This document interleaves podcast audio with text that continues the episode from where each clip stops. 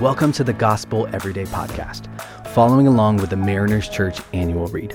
This year, we are reading Knowing God Through the Year by J.I. Packer. We hope that you'll be filled with fresh insight and joy as you spend time discovering more about our thrilling God. Welcome to the Gospel Everyday Podcast, following along with the Mariners Church annual read. I'm Tiffany Lyons, and I'll be your host for today. Today's titled Practicing Hope practicing hope. It seems a bit odd, doesn't it? I mean, don't get me wrong, we know that practicing is so vital in different areas of our life.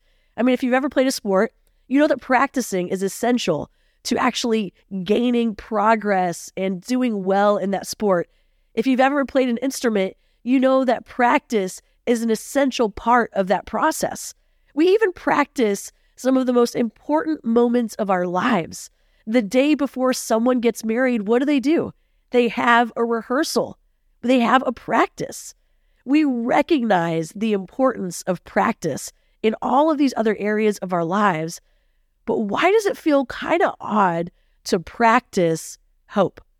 Well, maybe it's because we think of hope as something that just happens to us. It's like breathing in, it's like breathing out. It's kind of like our emotions. You know, we think of hope as something that we either have or we don't have based on the circumstances around us or maybe the feelings that we have within us. And if I'm honest, if I'm ever feeling hopeless about a particular situation, the first thing that I think of is how can I fix the circumstances that caused this hopelessness in the first place? But what practicing hope implies is that hope is something that we can actually get better at. It's something that we can work on and get stronger in. And here's the good news while we can practice hope, the source of our hope doesn't actually come from us. Second Thessalonians 2 16 and 17 says this May our Lord Jesus Christ Himself and God our Father, who loved us and by His grace gave us eternal encouragement and good hope, encourage your hearts and strengthen you in every good deed and word. This is a beautiful verse. This is a beautiful promise. We can put all of our hope on God. So if it's on God, why do we need to practice? Well, it's because God actually is the only one who has the power to hold our hope, but it's on us to trust Him enough to put our hope on Him. Have you ever played the trust fall game? You know, someone stands behind somebody else, and the person in the front is supposed to trust the person in the back to catch them.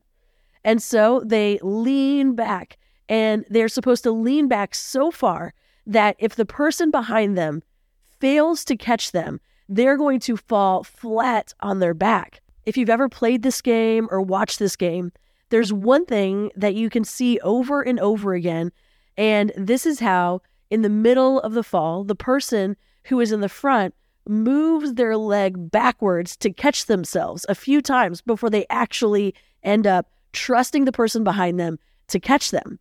It's hard to truly put your trust in someone else, isn't it? That's true for this game, but it's also true for life. And my guess is that we've all been let down by someone in our lives.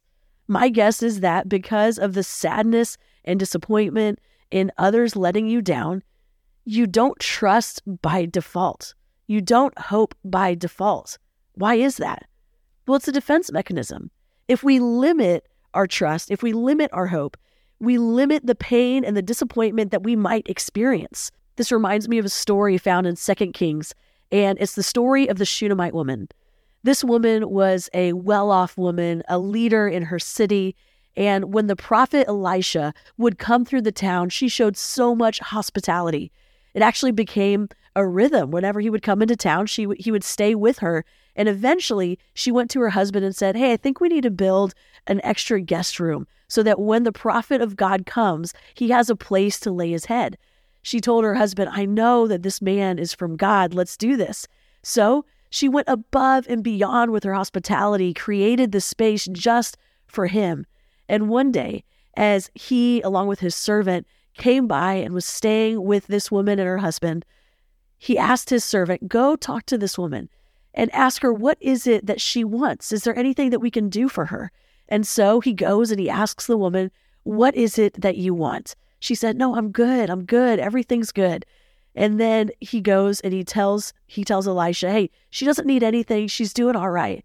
But then the servant tells Elisha, "But you know what I have noticed is that she doesn't have a son. She doesn't have any kids yet." And so Elisha tells the woman to come to him, and he says this in verse 16. Next year, at this time, you will be holding a son in your arms. And get this, this is her response. No, my lord, she cried. Oh, man of God, don't deceive me. Don't get my hopes up like that. Why was this her response? Wouldn't it make sense that she is delighted and thrilled that this thing that she had been hoping for, that she didn't even tell anybody about, now might come true? I wonder if the reason she responded the way she did was because year after year she had hoped, perhaps she had even prayed, that she would have a baby. Scripture says that her husband was really old. And so, by the looks of it, this seemed like a hope that just would never happen. And so, maybe she decided to do what so many of us do. We put on a defense mechanism where we limit our hope.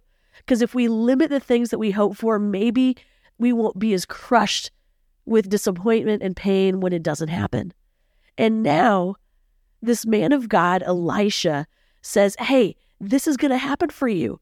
All of a sudden, this hope that was buried, that was, that was buried so deep that maybe it wasn't going to cause her so much pain was now getting put to the surface of what was going on in her life. And she was scared to death that if she began to hope again, she would be crushed when it didn't happen. Have you ever been like that? Have you ever pushed your hopes in whatever you're hoping for down so much because it's easier to not hope than to hope and to be disappointed? You know, the beautiful thing about this story is that just like the Lord told Elisha, she did end up having a baby. It was a beautiful story of God's provision. And the story doesn't end there. There are ups and there are downs, but God sustains her through it all. I have a friend who recently was exploring the Christian faith. She was curious, she was open, she shared her story, and a theme throughout her story is that when she put her trust in people, they let her down. She experienced great pain from childhood to adulthood, and she asked if we could get coffee one day. She told me that she was frustrated because her boyfriend had recently put his trust in Jesus, but she just wasn't there yet. And she didn't understand why she wasn't ready. I told her that God wasn't mad at her. He wasn't in a hurry. He loved her. He is patient with her.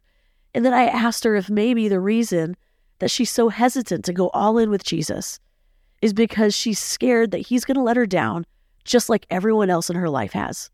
She said, Yeah, I think so. You know, maybe you can relate to my friend. Maybe you want to trust Jesus, but you're just so scared that he's going to drop you just like every other person in your life. Can I tell you something today? He's not mad at you. He's patient. He's always there saying, You can trust me. Just like my friend had learned to not trust after a lifetime of being disappointed, it's actually possible to learn to trust. And every time you trust, every time you fall back into God, He's going to catch you. And every time you choose to fall into God, to put your hope on God, what are you doing? You're practicing hope. And soon, you're going to start to see a pattern in your life of God's faithfulness. When you see God's faithfulness, it becomes easier to trust Him in the future. So let's be a people who practice hope over and over again. And just like the imagery of the trust fall, when you think you're trusting God, but then you accidentally lean back on yourself, it's okay. You're just practicing hope. Try it again next time. Keep on practicing because eventually you're going to come to realize that we serve a God who is dependable, who we can count on, who is strong enough for us to put our hope in. Let's pray.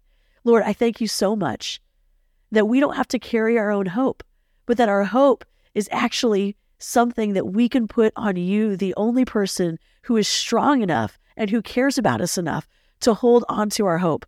So, would you help us trust you? Would you help us practice hope every day? In Jesus' name, amen. Thanks so much for making the Gospel Everyday podcast an important part of your day. Hit that subscribe button if you haven't yet, and we'd love it if you could take a few moments to rate and review the podcast. Tune in tomorrow for brand new content. If you'd like more information about Mariners Church, download the Mariners app at your favorite app store or visit marinerschurch.org.